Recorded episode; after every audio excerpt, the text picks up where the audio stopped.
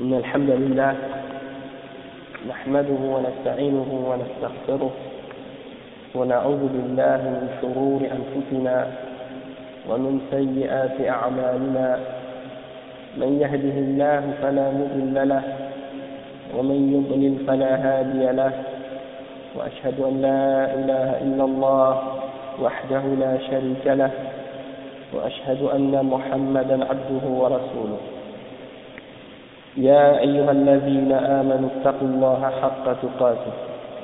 ولا تموتن إلا وأنتم مسلمون.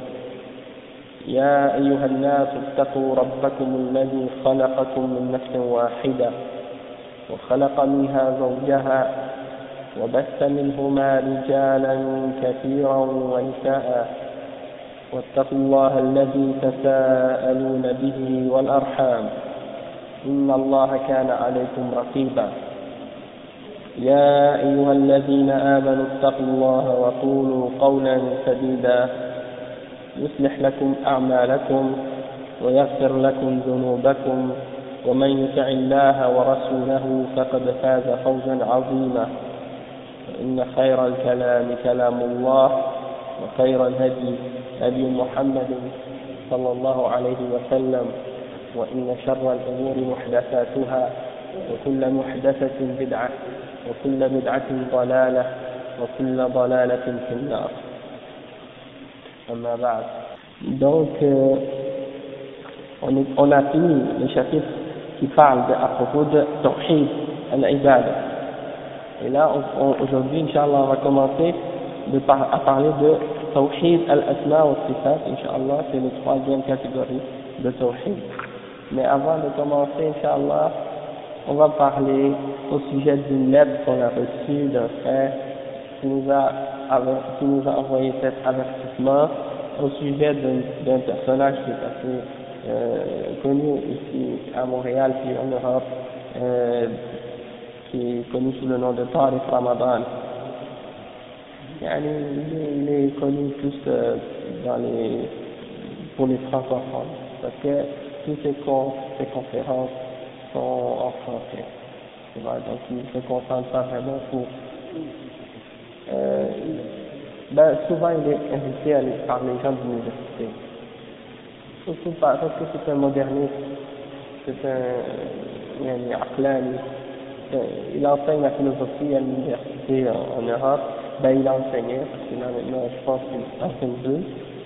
Il avait, il avait, il n'y a pas longtemps, eu un poste dans une université aux États-Unis. Donc, il a démissionné de son poste en Europe. Et quand il est arrivé pour voyager, pour venir ici, on a enlevé son visa. On a, on a, on lui a enlevé son visa, alors euh, il ne pouvait plus aller en, en, Amérique. Donc, en ce moment, je crois qu'il ne travaille plus dans cette université, mais c'était un gars qui enseignait la philosophie. Il est très connu là-bas, en, Europe, puis ici. C'est le petit-fils de Hassan al-Banna, un de ses descendants. Donc, il a ces tendances qui sont proches des musulmans. En tout cas, on va lire ce qui est écrit, par, ce qui a été envoyé, puis on va essayer d'expliquer un petit peu, puis on va passer là-dessus, puis après on va commencer le, le Le frère, il a envoyé une lettre, une lettre qui a été écrite et envoyée à un savant, yani, c'est un des en Arabie Saoudite, pour aller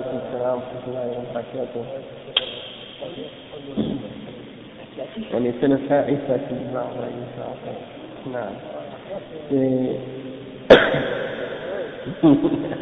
non, non. Il y a un livre, c'est Cheikh Abdel Aziz ibn Abdullah al-Rajihi. C'est un des, un des, un des qui enseigne à l'université islamique. Il était, je pense, même à un moment donné, directeur du, de, directeur de la section de l'Aqidah dans la faculté de Usuluddin, Da'wa wa Usuluddin, de Nadine al-Munawwar. Ouais, Cheikh al-Rajihi. J'ai assisté souvent à des groupes de lui. Masha'Allah, Alhamdulillah, le chef, il est connu là-bas. Et donc, euh, ça vient d'un fait s'appelle Abul Hassan Abdullah al-Belgiki, c'est un frère de la Belgique. Il dit, il a envoyé la question au chef. Il a l'intention de l'honorable savant, فضيلة الشيخ عبد العزيز بن عبد الله الراجحي السلام عليكم ورحمة الله وبركاته je vous avais demandé un avis juridique, une fatwa, sur un prêcheur en Belgique, ou plutôt en Europe, qui appelle les gens à la laïcité et à l'interruption de l'application des peines islamiques qu'il qualifie de monstrueux, etc. Cet homme qui se nomme Tariq Ramadan est très écouté suivi et loué auprès des jeunes, particulièrement, euh, auprès des jeunes particulièrement, et ce que l'on peut observer, c'est que ces jeunes n'ont pas réellement de connaissance des fondements de la religion et ne connaissent pas le vrai du monothéisme, le tawhid, et ne connaissent pas les savants de notre époque, voire même les savants anciens. Ça, c'est un fait que le frère il a dit dans sa question, parce que la plupart des gens qui le suivent, ce sont des jeunes. Et lui, en fait, il s'adresse aux jeunes. Pourquoi? Parce que les jeunes, étant donné qu'ils ont moins de connaissances, ils sont plus naïfs, et c'est plus facile de les influencer. Et eux, ils considèrent qu'ils se concentrent surtout sur les jeunes, et ils profitent de ça, justement, de leur naïveté et de leur ignorance. Euh, et c'est vrai qu'ils ne connaissent pas le tawhid, ils ont été éduqués sur une forme d'islam qui est basée sur écouter des anachis et des, des émotifs qui parlent de politique et toutes sortes de choses de ce genre sans jamais avoir de suivi des doros avec les ulama et étudier les sciences islamiques et surtout al-aqid surtout leurs efforts sur une, une forme de sentimental, d'attachement à l'islam basé sur un attachement sentimental mais non fondé sur une connaissance réelle. Ensuite, le frère dit pour cette raison, chercher, euh, nous avons besoin d'explications dans certains sujets et de récitations détaillées sur les paroles de ce fourbe et l'énonciation des preuves islamiques afin que quiconque lira cette récitation soit inexcusable avec l'aide d'Allah. Avec l'aide d'Allah. Ça, ça c'est traduit de l'arabe en fait. Bon, il y a quelqu'un qui, qui est rusé là. Quelqu'un qui est ouais, comme Sa'lab, euh, ouais, il est rusé là. Premièrement, on l'interrogea, avec Ramadan, au sujet de l'apostasie et de la peine de l'apostat. Et il répondit que l'apostasie, yani ar c'est c'est une chose permise dans l'islam et légiférée. Yani, il fait de dire que c'est permis de quitter l'islam. يعني يقول بجواز الارتداد يعني au Jawaz al-Mudda, c'est permis. Et qu'on ne blâme pas l'apostat, c'est-à-dire, selon lui, c'est permis de, c'est-à-dire, selon Tariq Ramadan, une personne qui veut quitter l'islam, on ne doit pas le blâmer. Mais on lui demandera de respecter les musulmans. Il dit aussi que la peine de mort sur l'apostat est une erreur, car le seul juge, c'est Allah, et personne ne connaît les cœurs si ce n'est lui. Hein? Et il prétend que certains savants du 8e siècle l'ont précédé dans cette opinion. comment il joue avec la religion de l'islam? Alors que ça c'est un jugement qui vient d'Allah et de son prophète. Deuxièmement, il condamne l'Arabie Saoudite car ils empêchent la construction d'églises et l'adoration du fils de Mariam aux chrétiens. Yani, subhanallah, c'est comme s'il essaie d'imposer aux musulmans le fait de vouloir construire des églises dans les pays musulmans. Et en fait, qu'est-ce qu'il fait? Il critique l'islam en se basant sur les droits de l'homme. Il regarde ce que les droits de l'homme prêchent, c'est-à-dire la liberté de croyance et la liberté de religion, et tout ce qui est contraire aux droits de l'homme, dans la charte des droits de l'homme, la déclaration universelle des droits de l'homme, il, le prend comme fondement pour critiquer ce qui est appliqué dans l'islam ou dans les pays musulmans. Et ça, c'est quelque chose de, très grave. C'est comme s'il met une loi au-dessus de la loi d'Allah. Il se base dessus pour critiquer l'islam.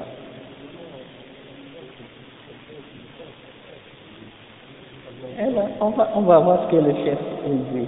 Troisièmement, il dit que les peines islamiques corporelles, telles que la lapidation de l'adultérin, la mutilation de la main, sont inapplicables à notre époque, et que lorsqu'on les appliquait au temps du messager d'Allah, qu'Allah prie sur lui et le salue, il nous faut examiner cette époque-là et notre époque. Et ce qu'on observe alors, c'est que les choses ont changé et qu'il est impératif d'arrêter l'application de ces peines, comme l'a fait Omar ibn al-Khattab sur le voleur pendant la famine. Ils prennent un cas qui est arrivé au temps de Omar, par exemple, durant la famine, et ils, et, ils essaient de dire, bon, si Omar l'a interdit durant une famine, donc nous, on doit arrêter de l'appliquer. Mais, subhanallah, est-ce qu'on est dans une famine? Pour qu'on puisse l'appliquer aujourd'hui hein? Ou pour qu'on puisse cesser de l'appliquer il faut, il faut regarder le cas. Omar ibn al-Khattab n'a pas dit il faut arrêter complètement de, de l'appliquer, sauf qu'il a vu la circonstance et il a, il a, il a jugé selon la, situation, mais ça ne veut pas dire qu'après il n'a pas euh, continué de l'appliquer.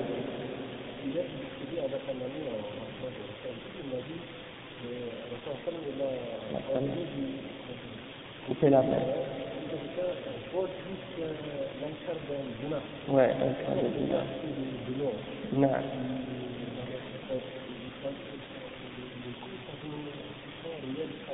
Ok.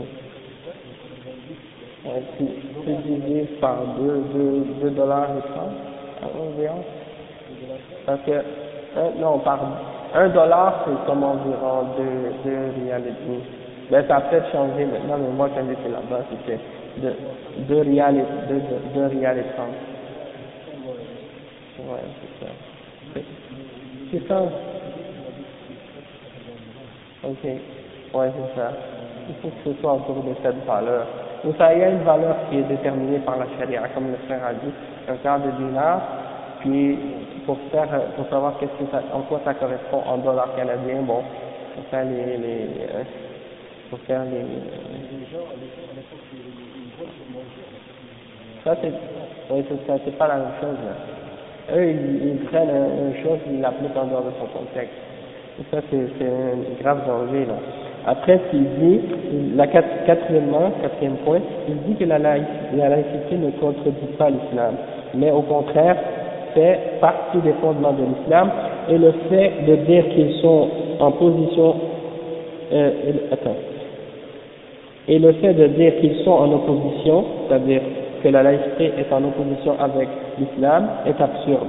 Il conseille donc aux jeunes la lecture de, de livres de certains philosophes mécréants, athées et laïcs, et il déclare aimer Voltaire, qui est un philosophe français de l'époque de la Révolution française. Il dit qu'il est permis de, de ne pas appliquer les lois d'Allah à ce qui concerne les choses de ce bas monde, car dans ce bas monde, la règle de base c'est l'autorisation et la permission. Alhamdulillah, comment il joue avec la, la religion d'Allah? Cinquièmement, il dit que les savants salafis sont didactiques, qu'on peut apprendre d'eux en ce qui concerne de la croyance. Didactique, non, comme il l'a expliqué ici, il dit euh, qu'on peut apprendre d'eux. Didactique, c'est-à-dire qu'on peut apprendre d'eux. On peut apprendre d'eux à l'aqidah l'adoration, à l'ibadat, mais pas dans ce qui concerne des affaires sociales. Les ulama salafis, là tu, prends, tu peux prendre de l'aqidah et l'ibadat, le fiqh, mais en ce qui concerne le mu'amalat, les affaires sociales, politiques, tu ne dois pas t'en référer parce que c'est ça, exactement. Étant, étant donné qu'il a ces tendances de musulmans qui sont une, une, tendance politique et aussi euh, une harakiya, c'est-à-dire c'est des activistes. Donc pour eux, tout savant qui ne va pas être d'accord avec euh, leurs opinions, eh bien automatiquement ils vont être considérés comme étant des, des retardataires ou des gens qui sont euh, qui veulent faire ralentir euh, le monde musulman ou des choses comme ça il les, il les, il les, il les ignore complètement. Elle ne leur donne aucun poids, aucune. Sixièmement, il s'est interrogé au sujet des chiites de et de mettre en garde sur eux. et il répondit que les musulmans ont dit beaucoup de stupidité sur les chiites, mais qu'ils ne connaissent pas le vrai sens du chiisme, et que lorsque lorsqu'on lit leurs livres, on s'aperçoit qu'ils sont très intéressants et importants, et qu'il y a dedans de la science nécessaire et très profonde. Et Ali, subhanallah, il suit la, il suit la voie de son grand-père, Hassan al-Banna, qui a été un des premiers à établir, à essayer d'établir un centre pour rapprocher les Rafidah avec euh, les gens de la Sunna. Et ils ont même, même ouvert une section dans Al-Azhar, avec ils ont même mis une section dans l'Azhar pour enseigner le madhab al-Bi'afari. comme selon, selon comment ils appellent, ils appellent leur madhab comme étant le madhab al-Bi'afari. Et comme je disais à un frère, souvent je expliquer à un frère que, comment vous pouvez, vous pouvez critiquer, par exemple, les salafiyons, vous dites qu'ils veulent faire un cinquième madhab. Hein? Vous dites, ah, vous, vous, ils disent, vous, vous voulez faire un cinquième madhab. Et là, ils disent, alors qu'il y a seulement quatre madhab. D'accord? Alors là, ils acceptent le madhab al-Ja'fari. Et ils disent pas que ça c'est un cinquième madhab on sait très bien qu'en réalité, il n'y a aucun problème avec le nombre de madahib, c'est-à-dire tant que c'est basé sur Kitab Sunnah, il y a bien plus que quatre madahib. Il y en a quatre qui sont plus connus par les gens, mais au temps des Aïmma, au temps de ces imams, il y avait plus que quatre imams. Il y avait beaucoup d'autres Aïmma avant eux et après eux. Et leur, leur madahib n'a pas été préservé. Mais tous se basaient sur les mêmes fondements de l'islam. Mais là, ce que les Rafida et les Shia, eux, utilisent comme fondement, eh bien, en partant, c'est complètement contraire aux paroles, au, au fondement de Ahl Sunnah wal Jama'a. C'est-à-dire, pour les Shia, les bases de, de, de, la religion, c'est en premier les paroles de leurs imams. Les paroles de leurs imams ont précédence sur le Coran et la Sunna. D'accord? Et, et le hadith pour eux, c'est les paroles de leur imam. C'est pas les paroles du prophète, En tout cas, on, on va en parler peut-être une autre fois, mais c'est juste pour montrer qu'il essaie toujours de les défendre et de, de faire des excuses pour eux.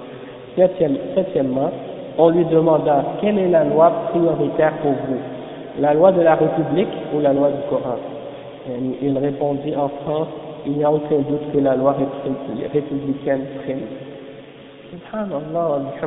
Alors, la réponse du Cheikh Abdul Aziz al-Rajihi, au nom d'Allah, le très miséricordieux, celui qui fait miséricorde. Cet homme, prêcheur dans le Tariq Ramadan, qui appelle à la laïcité et à l'interdiction de l'appellation de l'application des peines qu'il qualifie de monstrueux et qui ne condamne pas l'apostat l'apostasie, mais condamne l'interdiction, euh, mais condamne l'interdiction de l'adoration du Messie, fils de Mariam, pour les chrétiens, et l'interdiction de la construction, il condamne l'interdiction de l'adoration du fils de Marie euh, pour les chrétiens, et l'interdiction de construction d'églises, et qui dit que la loi républicaine prime sur le Coran, cet homme est un mécréant apostat. Il a rassemblé nombre de blasphèmes. Il appelle à la laïcité et c'est de l'apostasie. Il les gens à la laïcité, c'est-à-dire de dire que la, la loi d'Allah, elle n'a pas affaire à juger dans les affaires de la dunya, mais qu'elle doit seulement se limiter aux affaires euh, spirituelles. Alors là, ça c'est essayer de rejeter les, révélations d'Allah de rejeter les ordres qui ont été révélés dans le Coran et dans la Sunna. Et ça, bien entendu, c'est une euh, ridda, un coup.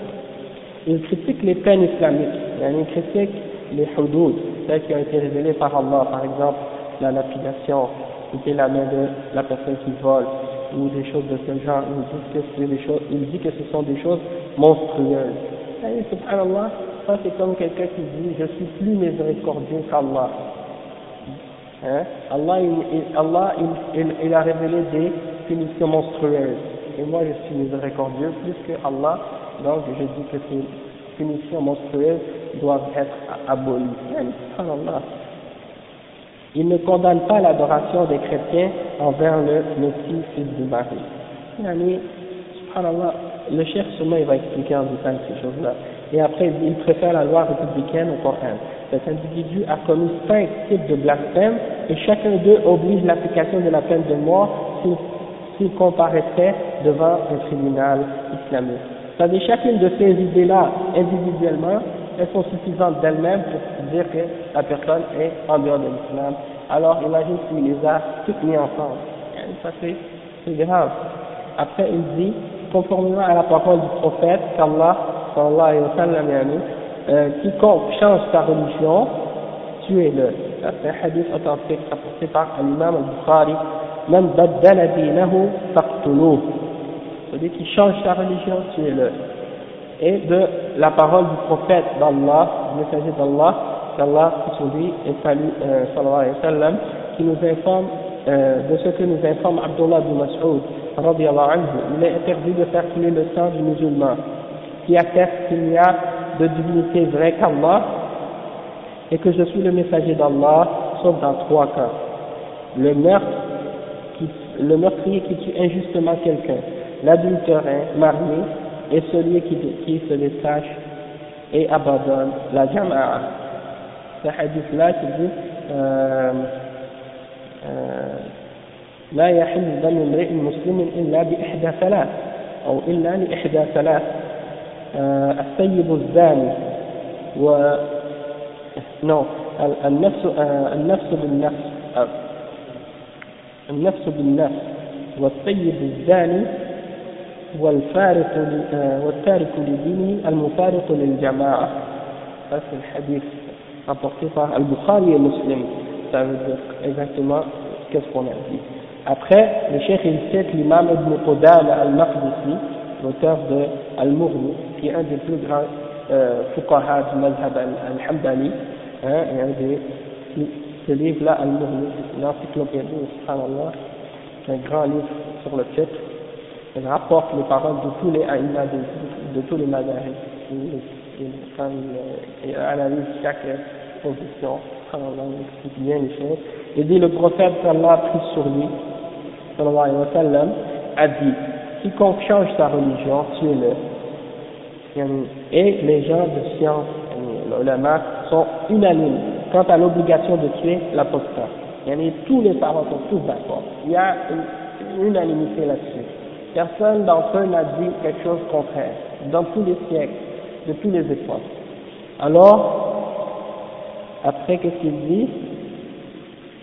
Il dit, et cela est rapporté de Abu Bakr, Omar ibn al-Khattab, Osman ibn Affan, Ali ibn Abi Talib, Mu'adh ibn Jabal, Abu Musa al-Ash'ari, Abdullah ibn Abbas, Khalid et d'autres que, et personne n'a réfuté cela, c'est donc un c'est un consensus.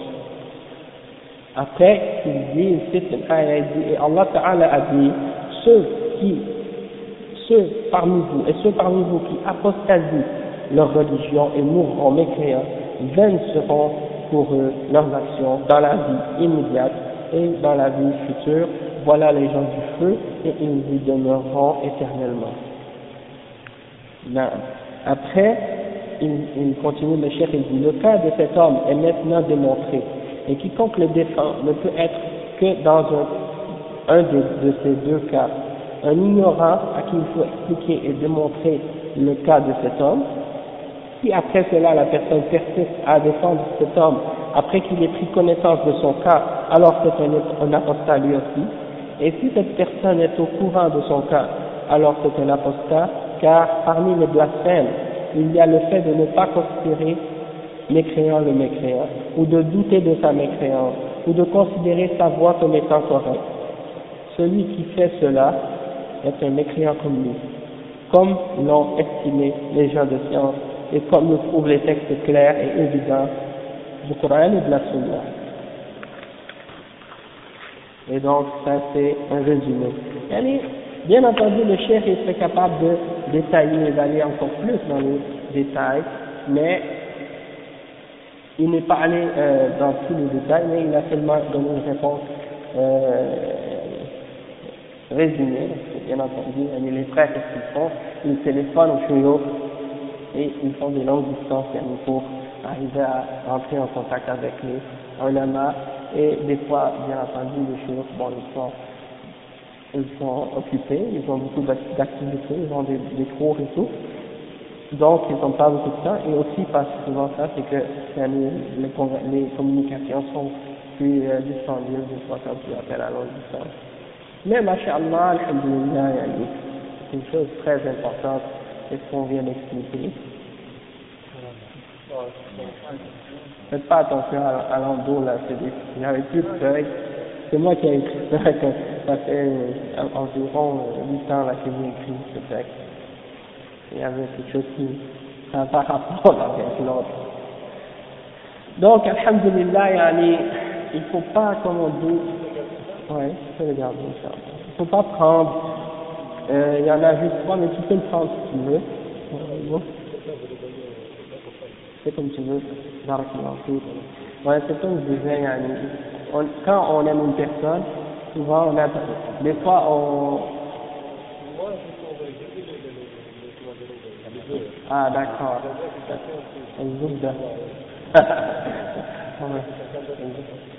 Ouais.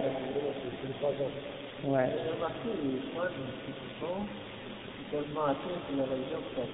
Ouais. En fait, les, les gens parmi les tactiques qu'ils utilisent là, ils peuvent même permettre de mentir pour essayer d'attirer les gens. Et, en fait, qu'est-ce qu'ils font? Ils, utilisent les, orateurs. Quand ils voient qu'une personne parle bien, même si elle dit des choses contraires à l'islam, ils disent, bon, lui, il peut servir à notre cause, il peut attirer des, membres. Alors ils le mettent, ils le font parler. Comme ils font pour Amr Khalid, comme ils font pour euh, Ramadan et tous autres. Oui, il est bien aimé parmi ces gens-là. Pourquoi? Parce que c'est une personne, il n'a pas d'ilm, il n'a pas de connaissance de l'islam. Il fait juste rapporter des récits. Et, on a posé des questions aux parents, aux ulama. Qu'est-ce que vous pensez de, ceux qui disent qu'on doit écouter les conférences de Amr Khalid? Est-ce que vous considérez qu'on devrait encourager les musulmans à l'écouter? Et les chouïrs, ils ont répondu, ils ont dit Amr Khaled, une personne, il parle, il sait bien parler, ok, mais en réalité il n'a pas une connaissance réelle de, de, de, de l'islam. Et puis, euh, c'est ce que les gens des musulmans, qu'est-ce qu'ils font Ils utilisent des gens comme ce, personnage-là, et puis ils attirent les, les foules avec ces gens-là. Mais tu réalises que quand tu regardes ce qu'il dit, tu réalises qu'il ne dit rien vraiment. C'est plus parce que il, il parle dans l'accent égyptien, il s'adresse aux gens, il, a pas, il se rase la barbe, puis il porte la cravate avec le veston, et, là il commence à parler aux temps du soir. J'ai écouté ça, je suis allé sur internet pour voir euh, c'était qui Amr Khalid, parce que j'entendais parler de lui, et puis j'ai jamais vraiment écouté ce qu'il dit. Et subhanallah, malheureusement, ils ont la et tout, et c'est cassé, ouais. Alors, ouais, avec la photo, ils mettent la photo sur le livre. Alors, euh, quand j'ai écouté ce qu'il disait, j'ai dit que ça n'a pas vraiment continué, c'est juste parler, parler, parler. Subhanallah, et comme... Non, c'est ça. Et quand, le chef l'a critiqué, il l'a dit, ces gens-là, ils sont, ils font partie de ce qu'on appelle al-aqlaniyoun. Al-aqlaniyoun, c'est quoi? C'est des gens, quand ils parlent du Coran ou de la Sunna, ils ne se réfèrent jamais au tafsir, se réfèrent jamais aux paroles du prophète ou au salaf, des sahaba et des tabi'in. Ils se réfèrent uniquement à leurs raisons. Ils interprètent le Coran à leur façon, selon leur, selon ce qui leur semble, selon comme bon leur semble. Donc, ce sont, ce sont des gens en réalité, quand ils, quand ils parlent de cette façon, c'est très dangereux. Parce qu'ils ils peuvent faire tomber beaucoup de gens dans l'égarement à cause de ça. Ils interprètent le Coran n'importe quelle façon, subhanallah. Et puis, bon, euh, subhanallah, je sais pas, c'est dommage que les musulmans ne prennent pas plus d'importance à, écouter leurs savants que d'écouter les gens de ce genre. Et ben c'est ça. Ils vont dire, ah, les de l'islam, ils sont trop stricts, ils sont trop sévères. Nous, on veut écouter, on veut pas écouter des gens comme ça. Lui, lui il n'a pas, il a l'air plus cool, il nous, fait, il nous permet de faire ce qu'on veut. Ouais, c'est ça, ils disent ça, des choses de ce genre. Et puis, bon, quand on critique le, Amsal et le Ramadan, le but c'est pas de les attaquer euh, ou de, les rabaisser ou quoi que ce soit, mais c'est de prévenir les musulmans dans le but d'éviter qu'ils tombent dans le piège de, ces gens-là. Hein, parce que c'est un danger. Hein, et, et ça fait pas partie, comme certains peuvent penser, là, que ça fait partie de parler dans le dos ou de blasphémer quelqu'un. Pourquoi? Parce que, ouais.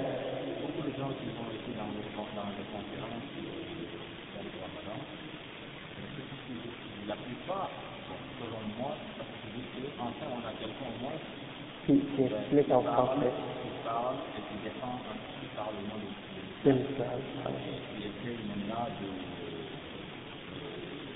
en tant que poids contre les attaques. La plupart des jeunes c'est ça, ouais. Ouais, c'est ça. Non. Ouais. Donc, on a quelqu'un maintenant qui, peut faire ça. Nous n'avons pas culture de cette personne-là. maintenant qu'on l'a, on va lui donner, on va l'occuper de. Ouais, c'est ça. Ouais, j'ai. C'est comme. C'est qui prête à, à boire, il dit. Les choses les plus intéressantes du à trouver, c'est qu'ils font encore plus d'efforts pour aller lire les livres, pour aller. Les gens, peut-être, ils ne sont même pas prêts à faire cet effort-là. Ouais, c'est ça. Ils veulent du tout cuit, là, du, du, la matière déjà digérée, peut-être. Mais ils ne veulent pas faire leur effort personnel pour arriver à acquérir une connaissance. Il y a peut-être ça. Mais comme tu disais, Hamza c'est vrai parce que il y a beaucoup de musulmans qui voient que l'islam est attaqué de les, par tous les sens, hein, dans les médias, partout, de tous les sens. Et il n'y a pas vraiment personne qui se lève et aller dans les médias pour essayer de faire un contrepoids, pour essayer de dire bon, euh, c'est pas vrai, il faut répondre à ces choses-là. Par contre, le, malheur avec le discours de Tariq Ramadan, c'est que lui, il est sauté dans le piège il est tombé dans le piège que ces non-musulmans-là lui ont tendu, parce qu'il est entré, euh, il est entré dans le débat avec eux sur leur terrain à eux, et dans leur, selon leurs termes à eux. Et tu ne peux pas débattre ou défendre l'islam selon leurs termes, puisque l'islam vient d'Allah, tu comprends? Donc c'est pas, comme si tu peux défendre l'islam, comme si c'était une théorie politique comme le communisme ou le, socialisme, et essayer de prouver que c'est un système qui est supérieur à tous les autres systèmes, sans que tu appelles les gens à y croire en premier. Tu comprends Parce que si quelqu'un dit j'accepte euh, l'islam, j'accepte qu'on doit interdire par exemple l'intérêt bancaire et qu'on doit interdire l'alcool, mais je ne crois pas en Dieu tu vois, il va accepter les choses de l'islam. Il dit j'accepte toutes les interdictions de l'islam et j'affirme toutes les euh, choses qui sont bonnes dans l'islam. Je dis que ça, on peut réformer la société avec ça. Mais je ne veux pas adorer, je ne veux pas prier, je ne veux pas faire la zakat, je ne veux pas faire ces choses-là, je ne veux pas euh, jeûner, je veux juste accepter les, les lois, les règles, les interdictions, tout ça pour la morale sociale, mais après je vais juste me baser là-dessus, je ne vais pas me baser sur la foi. Et ça, c'est dangereux, Yannick. En fait, c'est ce que ces gens-là ils font, là. ils s'assoient autour d'une table avec du café fort, et là ils commencent à philosopher à propos de la laïcité, de l'islam, la loi, le Coran et tout. Puis la plupart, ils, se moquent d'Allah et du prophète, et ils se moquent de l'islam. Donc quand tu vas aller t'asseoir avec ces gens-là qui se moquent de l'islam, c'est comme si tu es complice avec eux dans leur euh, discussion. Donc il faut, si tu veux, comme nous là, on est assis ici dans la rue, on, est en train de faire notre dar, on est en train en même temps de, réfuter les, les arguments et les attaques de ces non-musulmans, ce qu'ils disent contre l'islam, même si on ne le fait pas devant les médias, devant les caméras, devant les choses, mais quand même on est en train de le faire et on est en train de s'armer. On est en train de se protéger et de s'armer euh, sur le plan intellectuel, sur le plan euh, de la foi, avec la connaissance de l'islam pour être capable par la suite de réciter, d'expliquer aux autres, de les appeler à suivre la vérité. Et c'est seulement la connaissance qui va pouvoir nous sauver de, tous ces pièges. C'est pas d'autre chose que la connaissance. Donc, euh, le sujet dont, on va parler aujourd'hui dans le dars, c'est un rapport avec ça. Et c'est étonnant par contre de voir que, par exemple, euh, Tawhid al-Asma al vous allez entendre par exemple certains groupes de musulmans, quand ils parlent de Tawhid, comme on a déjà parlé de ça, ils se limitent uniquement à parler du Tawhid al-Rububiyyah, c'est-à-dire Tawhid de la souveraineté d'Allah, c'est-à-dire c'est-à-dire de, de, il se limite à dire que pour, avoir appliqué l'unicité de Dieu, il faut croire qu'il y a un seul créateur et un seul Dieu. Et si tu crois en ça, ça y est, tu as, tu as respecté les conditions du tawhid, d'accord? Mais si tu vas commencer à, expliquer les autres aspects du tawhid, comme par exemple celui dont on va parler aujourd'hui, les noms et les attributs d'Allah, et d'expliquer comment des, certaines sectes sont déviées du droit chemin à ce sujet-là, et tu vas expliquer ces, ces, questions-là, alors eux, ils vont euh, commencer à dire, écoutez, comme par exemple, il y a un, un qui est bien connu, M. Al-Qardawi, il a, il, a dit dans, dans un livre, dans un de ses livres, il ne faut pas parler de ces, de ces questions-là. C'est-à-dire, il ne faut pas discuter de Tawhid al-Asma et des, des, des différences entre les sectes qui sont arrivés à propos de l'Asma Il dit parce que notre, notre combat, c'est pas avec ces gens-là. Notre vrai combat, c'est contre les, les gens qui nient l'existence de Dieu, comme ceux qui nient par exemple euh, que Dieu existe, comme les communistes, les matérialistes, les socialistes. Hein. Et donc, il faut juste critiquer ceux-là, mais il ne faut pas critiquer euh, les gens qui, qui nient les attributs de Dieu ou qui les, qui les influencent, ou qui les interprètent d'une interprétation qui est contraire à la réalité de son sens.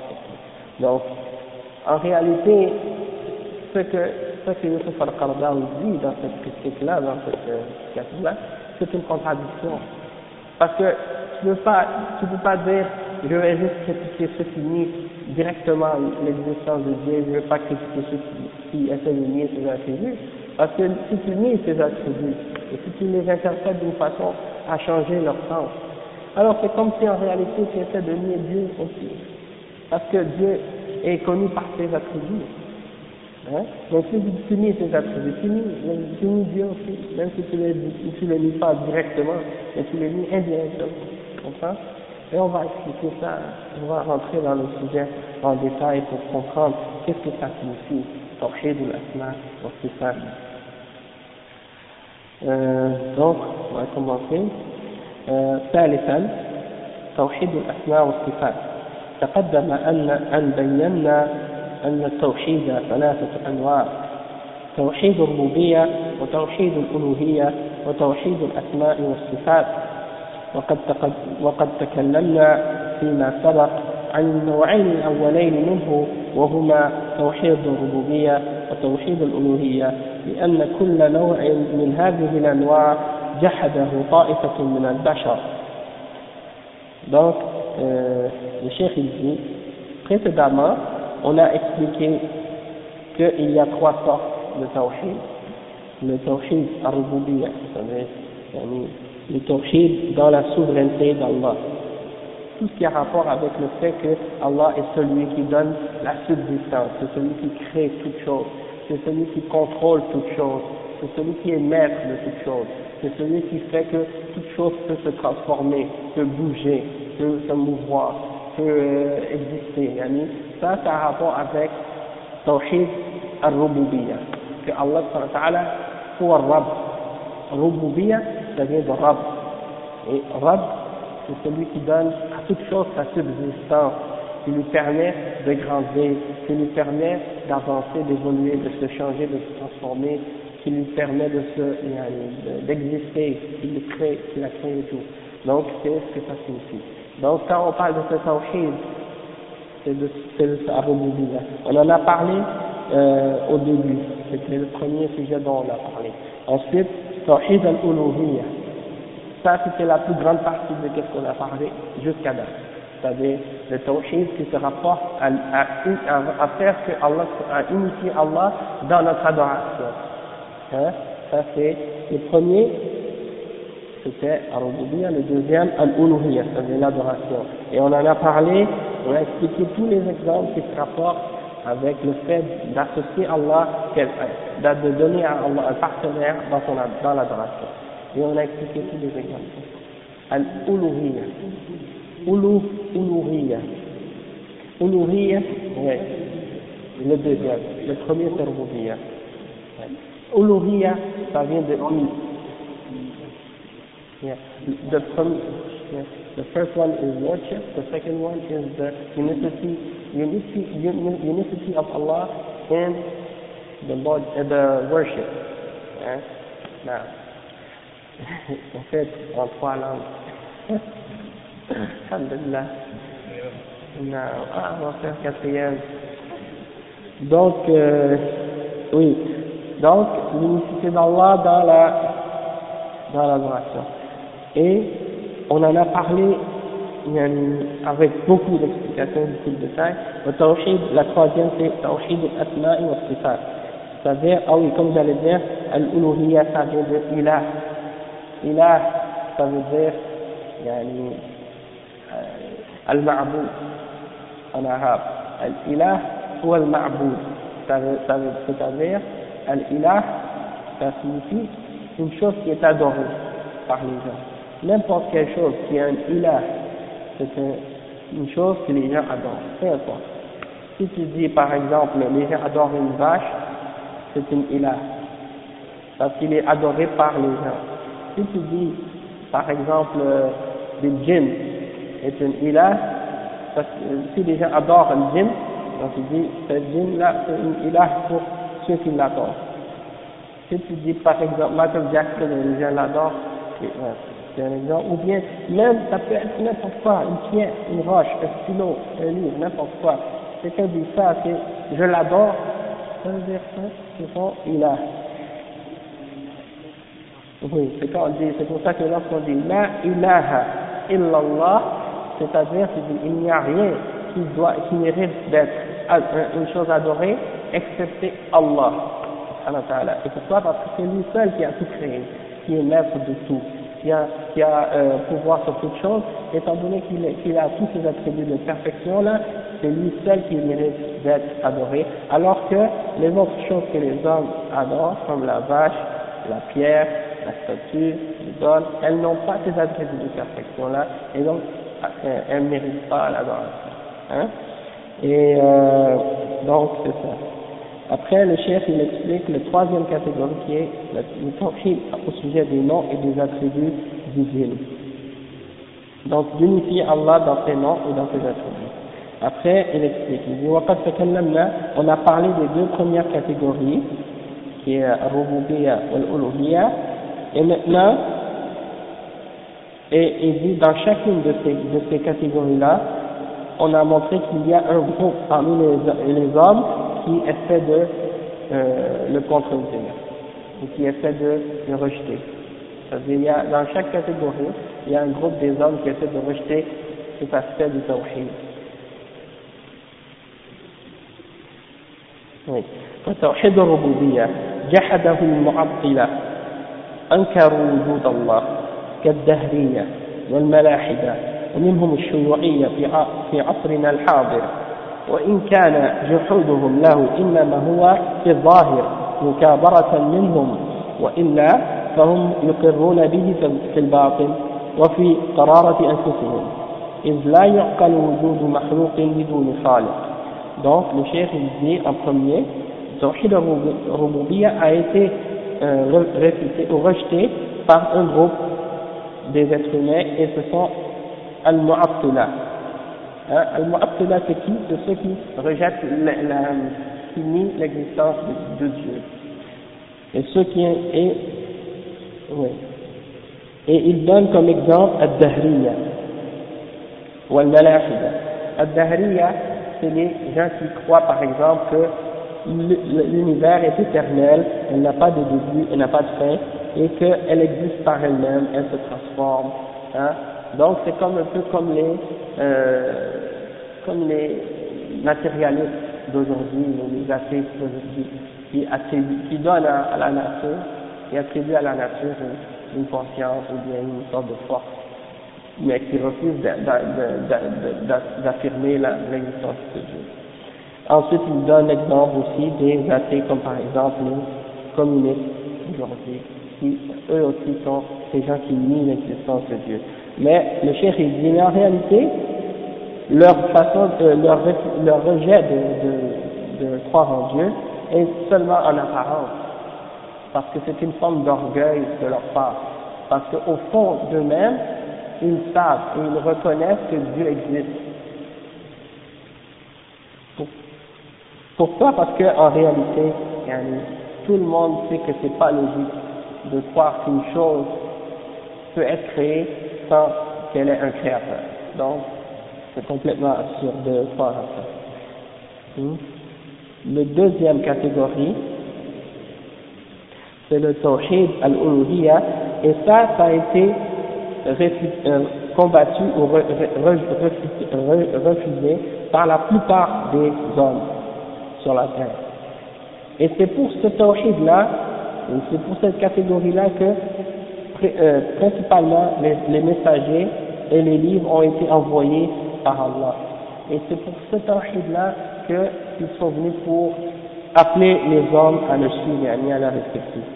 Et parmi ceux qui l'ont euh, rejeté, ce sont al-mushrikoun, les idolâtres, les gens qui adorent autre que Allah, euh, du temps du passé, tout comme ceux d'aujourd'hui.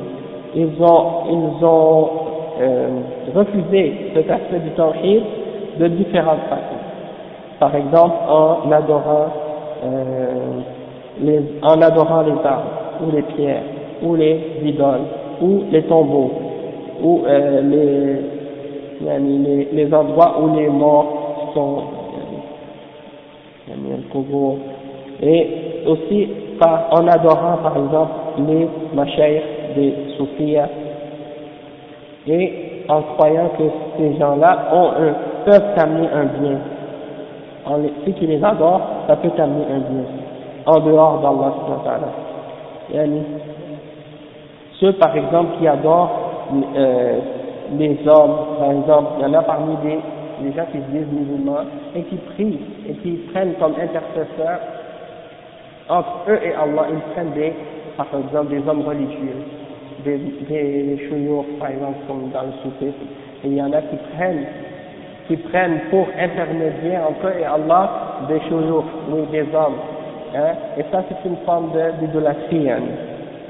Il y en a qui vont à la tombe d'un homme et ils vont lui demander de les exaucer, de leur donner des choses, là. et ça, ça fait partie du chef billah, hein.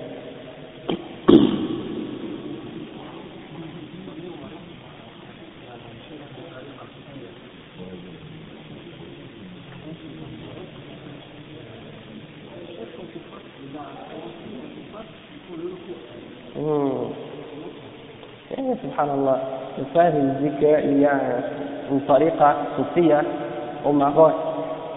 Et quand, euh, par exemple, euh, le chef, le, guide là, ou le, chef de ce groupe soufi, quand il passe dans la mosquée, quand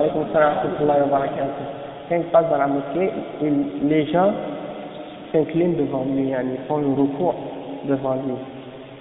Et ça, et comme le frère il dit là, il y a des gens qui font ça. Et en fait, même j'ai vu à la télévision une fois de que des gens faisaient ça, même le roi, l'ancien roi du Maroc, Hassan II, il avait un groupe de, personnes là qui restaient toujours près de lui là, et ils s'inclinaient toujours devant lui là. Hein. Et tous les citoyens du Maroc, ça y est, parce qu'ils le considèrent comme une sorte de Ouais. Oui, c'est parce qu'ils pensent que. Non, mais non, c'est pas ça, c'est parce qu'ils croient que, ils croient qu'ils sont des gens descendants du prophète sallam. Ouais, comme par exemple, on les appelle Al-Ashraf hein, au Maroc. Et ils croient qu'ils ont un statut spécifique, spécial, ces gens-là. Et donc, euh, ils, ont, ils méritent d'être conseils climatique et tout. Et ça, en, réalité, c'est interdit de faire ça dans l'islam. Au temps du prophète il y avait un des sahaba qui était allé en, en Palestine. Je pense que c'était Mu'az ibn Jabal.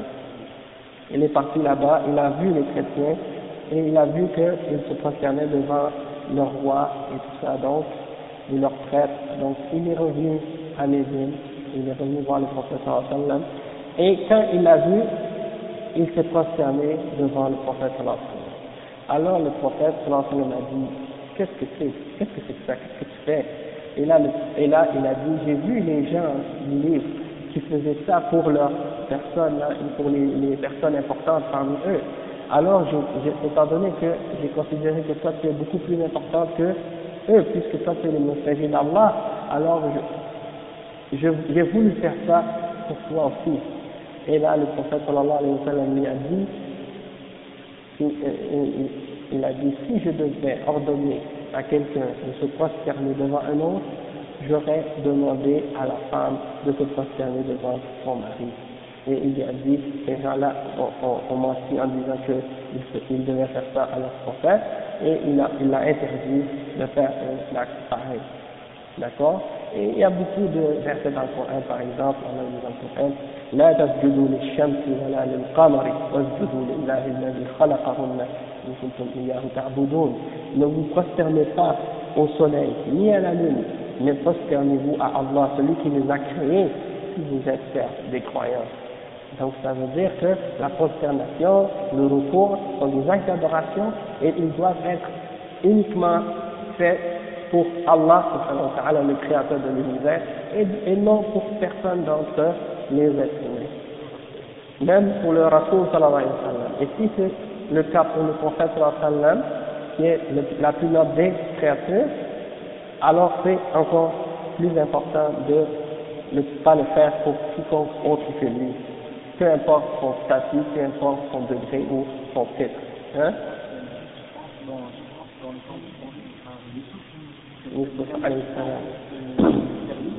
Avec, mais avec France, c'est ça. C'est vraiment, permis. C'est ça. Non. Mais, avec. Barakallah, c'est ça, c'est parce qu'il y en a parmi les soufis hein, qui essaient d'utiliser le fait que, par exemple, Allah a ordonné à, aux anges de prosterner à Adam, ou qu'il a, euh, dans, par exemple, dans l'histoire de salam, quand Yusuf a dit, j'ai vu dans un rêve que euh, il y avait les étoiles et la lune, et je les ai vus se prosterner devant moi. Alors il a vu, il a dit ça, et donc les soufis, ils prennent ça pour essayer de dire, regarde, c'était pas interdit, puisque euh, eux, ils ont fait ça à des êtres humains, et donc ça c'est euh, une preuve. Premièrement, quand, quand, euh, Adam, euh, quand les anges sont concernés à Adam, c'était un ordre d'Allah. Donc dans ce cas-là, c'est une obligation de le faire si Allah t'ordonne de le faire, et dans ce cas-là, ce n'était pas une adoration pour Adam. C'était plutôt une adoration pour Allah. Et c'était une sorte de yani, salut pour Adam, une sorte de respect. Ce n'est pas une adoration. Et pour le cas de Yusuf, salam, c'était comme euh, les chiens ont dit, ça a à cette époque-là, ce n'était pas interdit. Sauf que par la suite, avec la charia du prophète Muhammad sallallahu alayhi wa sallam, qui est venu pour compléter le message de tous les autres prophètes qui sont venus avant, ça a été complètement interdit, ce genre de pour autre que Allah. Donc il n'y a plus d'excuses pour quiconque après qui veut venir essayer de justifier ces choses-là. Hein. Un, être humain ne doit pas s'humilier devant aucun, autre être humain excepté dans l'intention de, de, de s'humilier de cette façon excepté devant Allah. Donc le fait de baisser la tête, de se prosterner ou d'embrasser le sol devant quelqu'un, c'est pas quelque chose qui est accepté dans l'islam. Et, et, et, il y a, justement, j'ai lu à ce sujet-là dans Majmou al-Fatawa de Ibn Taymiyyah, il a parlé de ça dans un livre qui parle du tasawwuf, il a critiqué ce, cet acte. Et il a dit ça, c'est quelque chose qui, c'est juste pour expliquer en passant, pour répondre aux frères. Euh, donc, après le chef dit, والقسم الثالث وهو توحيد الأسماء والصفات ويعني إثبات ما أثبته الله لنفسه أو أثبته له رسوله. رسوله من صفات الكمال ونفي ما نفى الله عن نفسه أو نفاه عنه. رسوله من صفات النقص على حد قوله تعالى ليس كمثله شيء وهو السميع البصير اي الشيخ دي اي maintenant c'est la troisième catégorie du tawhid qui est tawhid al-asma' wa sifat. Et en fait j'ai préparé pour vous les frères un petit, euh, un petit, un petit texte là qui essaie de vous plonger un peu dans la, la réalité de it's in French. Sorry, I didn't make it in English. Euh, en fait, you can partir vous pouvez le faire circuler ça au fait. Vous pouvez le lire après, à la maison, Inch'Allah. Puis, euh, en fait, c'est comme une sorte de résumé, mais c'est une introduction là au, au sujet. En fait, c'est pas c'est plus, plutôt une introduction à la question. C'est quoi le, autour de quoi tourne la question de, des noms et des attributs d'Allah. C'est un texte qui a été écrit en réponse à, certaines allusions des gens de Bid'a. oui, et l'autre côté de la paix, ça n'a rien à voir avec, euh, avec le sujet là. C'était juste une, j'avais plus de pages, j'avais plus de feuilles blanches, alors j'ai dû recycler en utilisant des. Non, c'est vrai, c'est bon, alhamdulillah. Donc, euh, le chef il explique et il dit c'est la troisième catégorie et c'est l'unicité d'Allah dans les noms et les attributs et qu'est-ce que ça signifie? L'unicité d'Allah dans ses noms et ses attributs ça signifie ceci ça signifie d'affirmer ce qu'Allah s'est affirmé pour lui-même ainsi que son messager des attributs de perfection qu'il s'est donné lui-même dans le Coran et dans la Sunna. D'accord? Donc, si Allah dans son livre, il s'est attribué, il s'est affirmé des, des, noms et des attributs, on doit lui affirmer.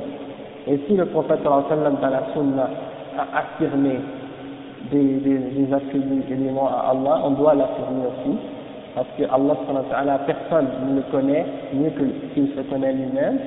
Et le prophète sallallahu alayhi wa sallam, étant donné qu'il parle selon la révélation d'Allah, donc ce qu'il dit à propos d'Allah est la vérité.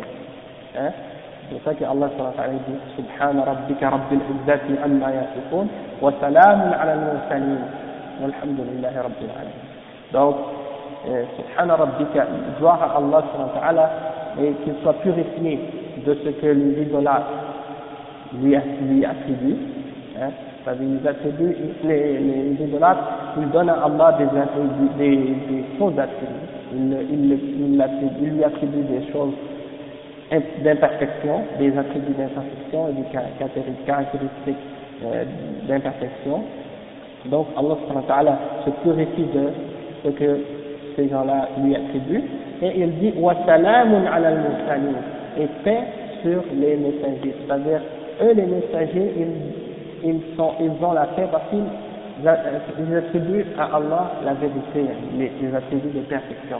Walhamdulillah, et louange à Allah, Seigneur des mondes. Donc, on affirme ce qu'Allah s'est affirmé pour lui-même, tel qu'il l'a affirmé, et on nie ce qu'Allah s'est nié pour lui-même. S'il a nié à son sujet quelque chose, on le nie nous aussi. Par exemple, il a dit qu'il n'a pas de fils, on nie qu'il a un fils. Il dit, je n'ai pas d'épouse, on nie qu'il a une épouse. Allah dit, je ne mange pas, je ne dors pas, donc on nie qu'il dort ou qu'il mange. Hein? Donc c'est de cette façon-là qu'on qu fait. et on suit cette, euh, règle, pourquoi on ne peut pas nier ou affirmer quelque chose excepté à, propos d'Allah, excepté avec une référence ou une preuve qui vient du Coran ou de la Sunna? Parce qu'on parle de quelque chose qui est al-ghayb. Hein? Et ça, c'est la base de Ahl-Sunnah al-Jama'a. Et donc, on se, on se base là-dessus en se basant sur le verset dans le Coran dans lequel Allah subhanahu wa ta'ala dit ليس كمثله شيء وهو السميع البصير ce, ce verset ça dit et il n'y a rien qui ressemble à Allah il n'y a rien comme lui et il est le, le voyant celui qui voit tout et qui entend tout et qui voit tout As-Sami' Allah est celui qui entend tout Al-Basir celui qui entend et qui voit tout Al-Basir celui qui voit tout donc il n'y a rien qui lui ressemble et ça, on doit croire que rien ne ressemble à Allah dans ses noms et ses attributs. Il n'y a rien qui ressemble à ta création.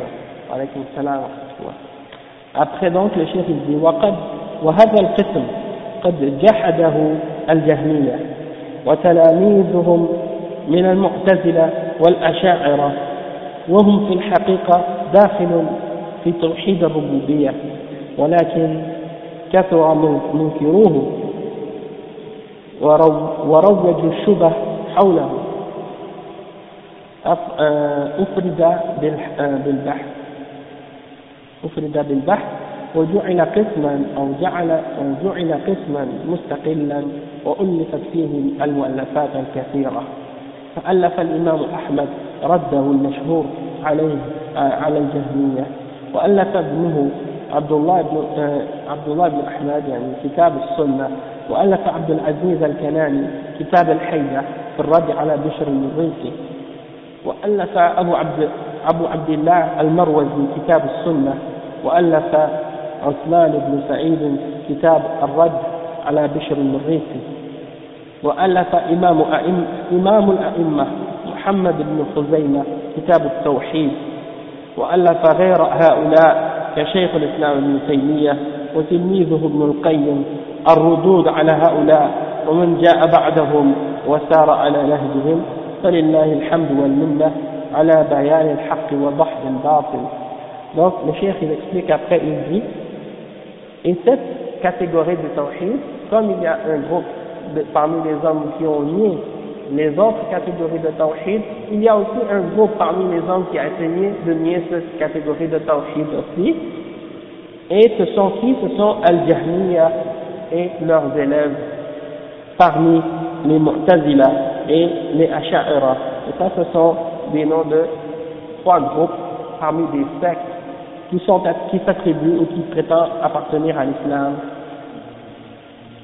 وهو في الحقيقة داخل في التوحيد الربوبية donc le cheikh il dit en réalité le, le tawhid qui a rapport avec euh, al-asma ou sifat il entre dans tawhid al-rububiyya il fait partie de tawhid al-rububiyya excepté que étant donné qu'il y avait eu tant de débats sur ce sujet-là et tant de gens qui sont venus pour essayer de le nier alors les ulama ils ont décidé de le rendre une catégorie euh, une catégorie indépendante, pas indépendante, mais une catégorie séparée, pour essayer de mettre plus d'importance, euh, pour clarifier et réciter ceux qui ont essayé de mettre des doutes sur, sur cet aspect du tawhid.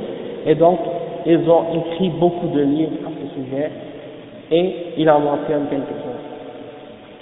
Donc, euh, Là, les livres qu'il mentionne, ils sont tous mentionnés dans l'aspect que je vous ai amené, et moi j'en ai rajouté d'autres à partir de d'autres références que j'ai à la maison.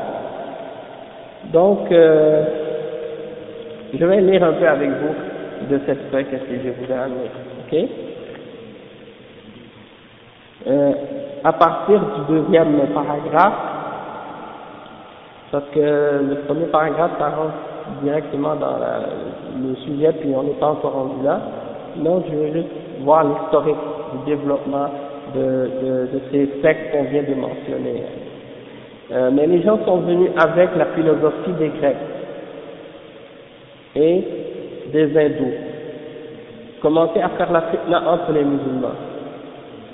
Les premières personnes qui ont nié Al-Qadar, la prédestination, Al-Istiwa, c'est-à-dire que le dire que Allah est au-dessus de son trône, et les attributs d'Allah et à dire qu'il faut changer le sens de ces attributs, il y a des fautes d'orthographe, euh, sont, premièrement, celui qui le premier qui a nié Al-Qadar, c'était Raylan al-Dimashqi, c'est un chrétien qui s'est converti à l'islam, et il a commencé à répandre parmi les gens, essayer de répandre l'idée qu'il n'y a pas de qadar, c'est-à-dire qu'il n'y a rien qui est prédestiné.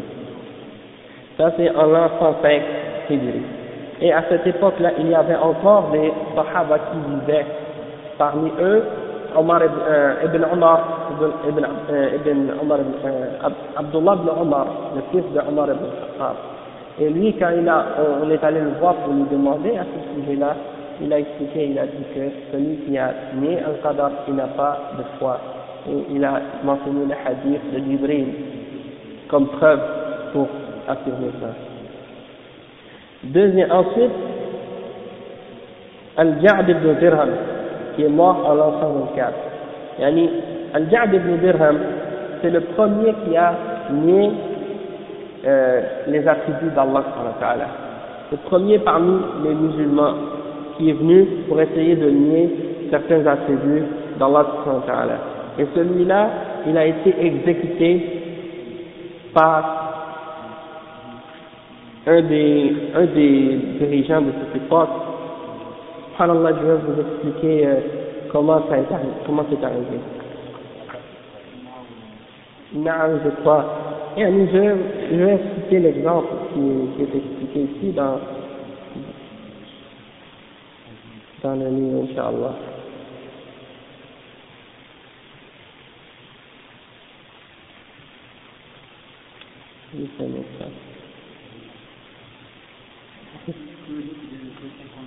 Non, pas le, pas le deuxième, seulement le premier. Euh, il était converti, il était musulman, sauf que Al-Ja'd ibn Dirham, il avait étudié avec, il avait étudié avant, il avait étudié avec des philosophes et avec euh, des, des chrétiens et avec des juifs. Donc il avait avant, je ne sais pas s'il s'était converti à l'islam ou s'il était né musulman, mais il avait eu contact avec des philosophes et il faisait, il avait eu contact avec ces gens-là qui, qui, euh, qui nient les, attributs divins et tout ça. Donc c'est ça que le chef, euh, dans un autre livre, non, dans un autre livre, يا إخوة. نعم. آه، الشيخ آه، ابن عثيمين ذا الوثمين بلكتيك الزين وأول من تكلم بالتعطيل الجهل الجعد بن درهم. جعد بن درهم الكومي يعني إذا لذاتي الله كيف نبي نبي الله إن الله لم يتخذ إبراهيم خليلا. نبي الله نفق إبراهيم كم نعمي خوش ولم يتكلم موسى تكليما il n'a pas parlé à Moussa alors il a été exécuté par Khalid ibn, Abd, euh, ibn Abdullah al-Qasri. Il a été exécuté par Khalid ibn Abdullah al-Qasri et c'était celui qui était euh, dirigeant de l'Irak à cette époque-là. Yani, je, je crois que c'est l'Umawiyin, Wallahu a'lam. Mais euh, c'était, il était représentant il représentait le dirigeant en Irak et le dirigeant c'était Hisham ibn Abdel Malik. C'était l'Umawi. L'année c'était en, en 119 Hijri. Ouais, c'est ça. Ouais, l'Umawiya. Donc, euh, donc le chef euh, yani, euh, Khalid ibn Abdullah al-Qasri, il est sorti à la, à la prière de l'Aïd. Et qu'est-ce qu'il a fait Il a fait le khutbah, il a parlé aux gens. Et quand il a fini le khutbah, il a dit oh, Ya ayyuhannas, ضحوا تقبل الله ضحاياكم فإني مضح آه إني مضح بالجعد بن درهم إنه زعم أن الله لم يتخذ إبراهيم خالدا ولم يكلم موسى تكليما ثم نزل وذبحه وذلك يوم العيد الأضحى سنة 119 دونك يعني خالد القسري il, euh, il a dit aux gens, oh les gens, allez et faites votre sacrifice. C'était l'Aïd al-Abha. Allez et sacrifiez vos animaux vos moutons parce que moi je vais maintenant sacrifier celui-là Ja'd ibn Dirham parce que parce que lui il a dit que Allah n'a pas pris Ibrahim comme son Khalid et il n'a pas euh, parlé à Moussa. Alors il est descendu et il a exécuté en public, il devant tout monde. Alors, alors Yani, qu'est-ce qui est arrivé c'est ça? C'est que ça a été, euh, ça a été une, une, situation, yani, à cette époque-là, étant donné que les gens étaient encore très proches de la Sunna, yani, personne ne pouvait accepter que quelqu'un avait nié les paroles d'Allah de cette façon-là. Yani. Après,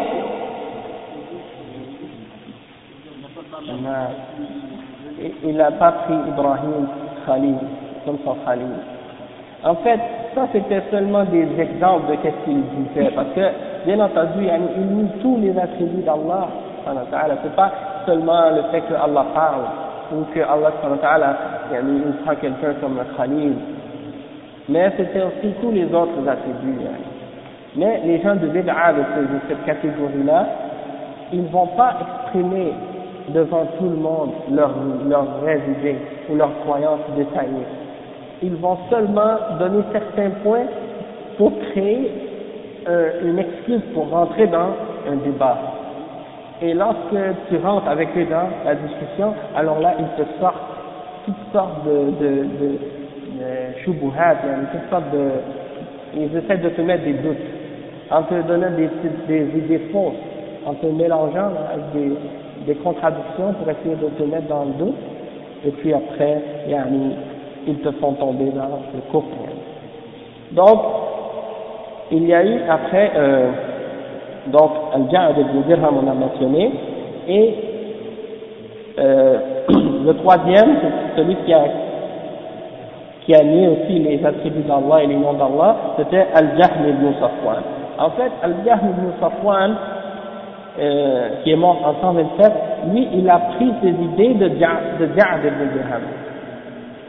Tout ce qu'il a pris, il l'a pris de Ja'ad ibn Dirham. C'est pour ça, et c'est pour ça que lorsque j'ai expliqué que les, parmi les gens qui ont nié euh, les, les, noms et les attributs d'Allah dans notre époque, euh, pas dans, notre époque, mais dans cette catégorie-là, ce sont Al-Jahmiya en premier, et, et leurs élèves comme Al-Mu'tazila ou Al-Asha'ira, euh, ceux-là, on les appelle, on, a dit que ceux qui ont nié les attributs, c'est Al-Jahmiya, et on ne dit pas que c'est Al-Ja'adiyya. Parce qu'en réalité, Ja'ad ibn Dirham, étant donné qu'il a été exécuté très tôt, il n'a pas été très connu. Et donc, ses, idées n'ont pas été euh, répandues beaucoup à, son époque. Et c'est pour ça qu'on n'attribue pas cette, cette euh, à Ja'ad ibn Dirham. Mais, étant donné que un de ses élèves, yani, euh, Jahm ibn Safwan, c'était réellement lui qui a été la cause de, de que ces idées-là se répandent, se, se, se, transmettent parmi les gens, alors c'est à, lui qu'on attribue cette aqidah et on les appelle, on appelle cette secte al-Jahmiya à cause de son fondateur qui était, ou de celui qui l'a propagé, c'était Al-Jahl ibn Safwan. Donc, après, c'est à partir de ce temps que les sectes de Jahmiya ok, euh, et des Mu'tazila ont commencé à se propager. Bon, Al-Mu'tazila, ça, ça, ça rentre de, de, de où? Ça, ça vient de euh, Al-Wasil ibn Atta. Al-Wasil ibn Atta, c'était un des élèves qui, qui assistait au durus de Al-Hassan al-Basri. Al-Hassan al-Basri, c'est un des tabi'in, il a, il, a grandi dans la maison d'Aïcha, c'est un des tabi'in, il n'a jamais vu le prophète mais il a grandi avec les sahaba. Et il était parmi les grands ulama, parmi les tabi'in, et parmi les pieux de cette époque. Et yani, Wasil ibn Atta assistait à son dar dans la mosquée.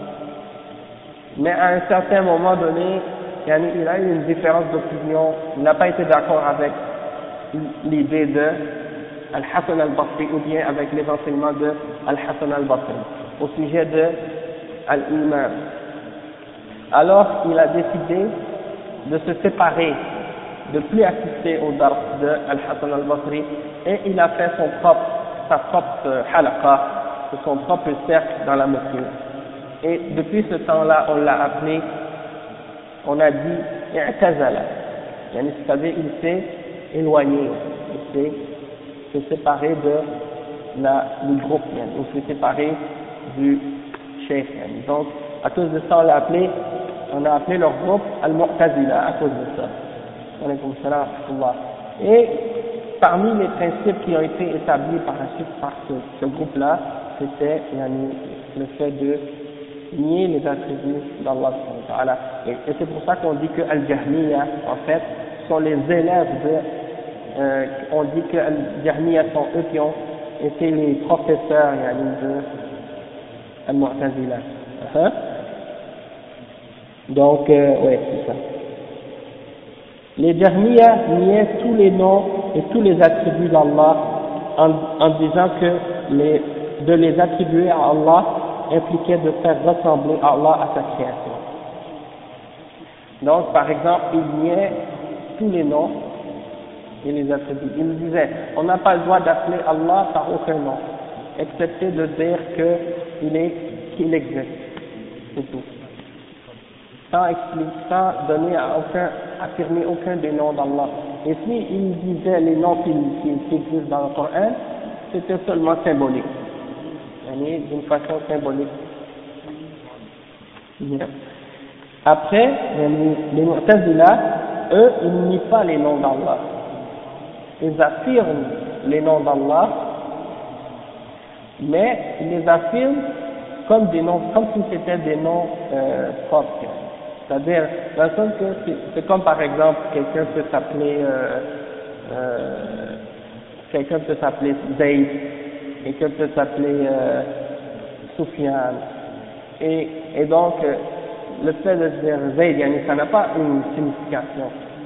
Donc, pour eux, quand ils disent les noms d'Allah, pour eux, c'est juste différents noms qui, qui, qui ont la même signification. Pour eux, il n'y a pas c'est pas euh, de dire que, par exemple, chaque nom d'Allah a une signification qui a un sens et qui implique une attribut. Eux, non. Ils disent que ce sont soit des noms, euh, des noms propres qui n'ont pas de différence l'un avec l'autre. Ça, c'est une des, une des approches, ou bien l'autre, euh, l'autre approche, c'est, ils disent, par exemple, ما شاء الله من يقول منهم أن كل علم نعم كل علم منها مستقل فالله يسمى عليما وقديرا وليست هذه الأسماء مترادفة ولكن ليس ولكن ليس معنى ذلك أن هناك حياة أو قدرة ولذلك يقولون عليم بلا علم وقدير بلا قدرة وسميع بلا سمع. Donc ça c'est ومن جعل الأسماء كالأعلام المحضة المترادفة. Ça. Là c'est ça. Il y en a un il y a deux approches. La première approche c'est de dire tous les noms sont euh, synonymes. Tous les noms d'Allah sont synonymes. Ils veulent tous dire la, euh, la même chose même s'ils sont tous différents. Et l'autre groupe c'est de dire non ils ne sont pas euh, synonymes mais ils, c'est comme s'ils les affirment comme voulant tous dire euh, tous des choses différentes, mais en fait ils disent par exemple quand ils disent qu'Allah est Samir, mais c'est-à-dire qu'Allah est celui qui entend tout, mais il entend tout, mais il n'a pas de il, voit tout, mais il n'a pas de vision. Il, a, fait tout, mais il n'a pas de savoir. Yani, ils affirment le nom sans, comme s'il n'a pas de signification. C'est une autre façon qu'ils utilisent pour essayer de nier les, les attributs d'Allah. Euh, ouais, tandis que As-Salaf, il y a les Sahaba, les Tabi'in, eux, ils croyaient en tous les noms et tous les attributs qui avaient été révélés dans le livre d'Allah et dans la sunna du prophète sallallahu alayhi wa. Et parmi les salafs, parmi les premiers, les ulama des premières générations, qui ont écrit des livres sur ce sujet, ok, pour clarifier l'égarement de ces gens-là, bien avant, j'ai marqué bien avant Abu, al-Hassan al-Ash'ari, parce que la secte des Ash'ara, on n'en a pas encore parlé, mais on va en parler plus tard, c'est des gens qui croient qu'ils sont venus pour réfuter les Mu'tazila. Ils croient qu'ils sont venus pour réfuter les idées des Mu'tazila. Alors que, en réalité, ils ont réfuté les Mu'tazila dans certains points, mais d'une autre façon, ils ont affirmé exactement la même chose que les Mu'tazila, d'une façon indirecte. C'est pour ça qu'on dit que c'est des gens en fait qui n'ont pas vraiment réfuté réellement les Mu'tazila, et que même bien avant Abu Hassan al-Ash'ari, il y avait des ulama qui ont réfuté. Parmi les livres qui ont été écrits, il y a le livre qui s'appelle As-Sunnah par l'imam Muhammad al-Waqidi. Et là j'en ai mentionné, j'en ai mentionné 56 titres de livres. Bien entendu, je ne vais pas les, je vais pas les mentionner tous. Mais en plus, il y a le nom de l'auteur, le titre du livre et la, la date de la, du décès de la personne qui l'a écrit. Donc, c'est-à-dire qu'on peut voir que c'était depuis les premiers siècles, depuis les premiers siècles que les savants de l'islam ont commencé à réfuter euh, ces idées-là. D'accord? Euh, Donc, il y a par exemple le, le chef dans le livre, dans le euh, chef Al-Fawzan dans le livre, il en a mentionné euh, peut-être 1, 2, 3, 4, 5, il a mentionné 5 seulement pour faire l'affaire plus court parce qu'il ne peut pas mentionner tout. Mais moi j'en ai mentionné dans un autre livre que j'ai trouvé à la maison, il en a mentionné 56 et ça fait pas tout, il y en a beaucoup plus que ça, mais c'est encore là pour juste faire un résumé. Hein. Et tous les auteurs de ces livres sont, sont des, des imams de l'islam, sont parmi les plus grands savants de l'islam. Par exemple, euh, l'imam al-Waqidi, l'imam Abu Ubayd, Al-Qasim ibn Sallam, ça c'est un des imams, je pense que c'était un des, des, de l'imam al-Bukhari, yani parmi les professeurs de l'imam al-Bukhari. Le, le, livre numéro 2 là, Abu Ubayd al-Qasim ibn Sallam.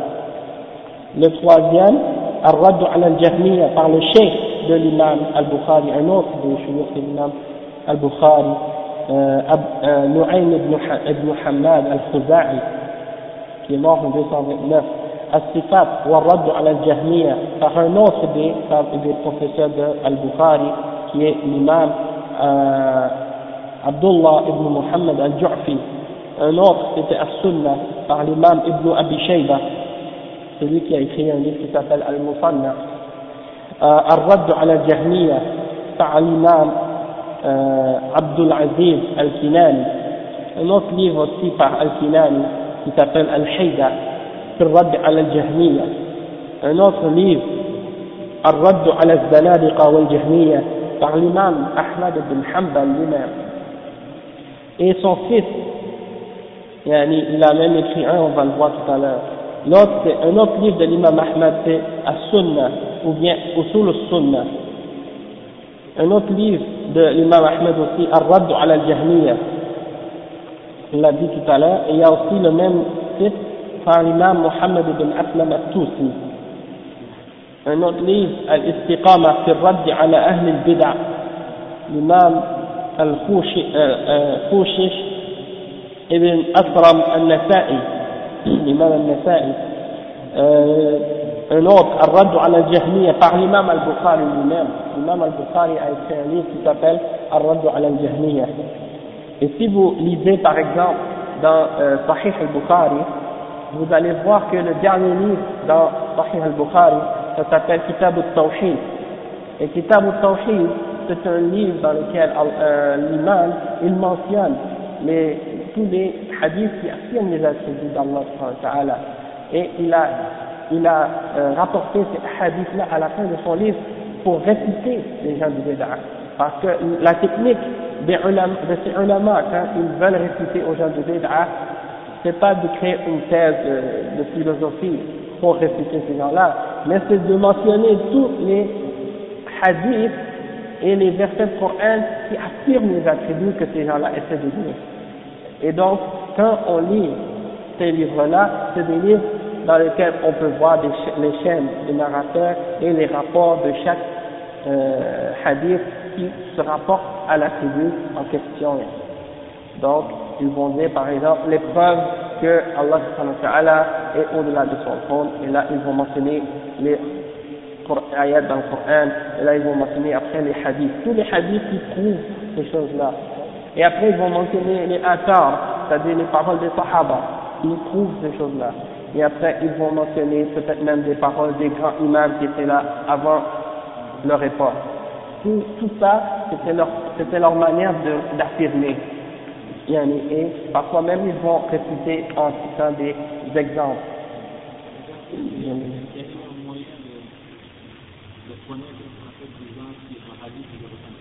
Non. Il y a des, bien entendu, les ulama, il y a une science qu'on appelle Musalah al-Hadith. Et ça, ça c'est la science que les ulama ont euh, établie pour arriver à savoir l'authenticité des rapports des hadiths. Et euh, cette, cette science-là,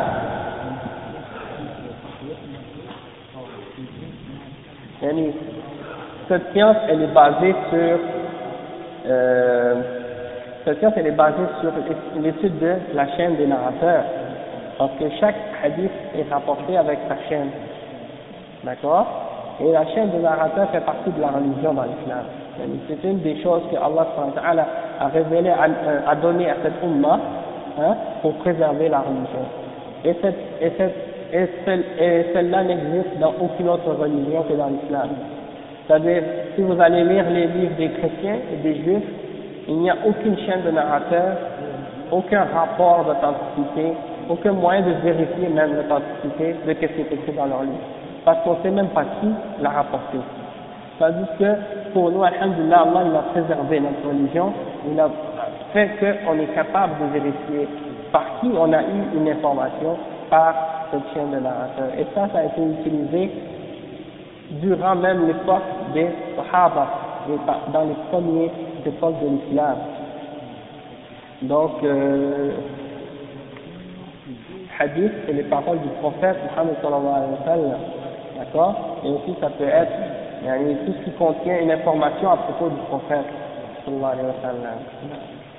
Donc, euh, comme on a expliqué, mais pour en ce qui concerne l'authenticité du hadith, on pourra en reparler parce que c'est un sujet qui est vaste, mais juste pour euh, faire une, explication, une, une clarification là-dessus, euh, il y a des livres qu'on appelle euh, Kutub Rijal,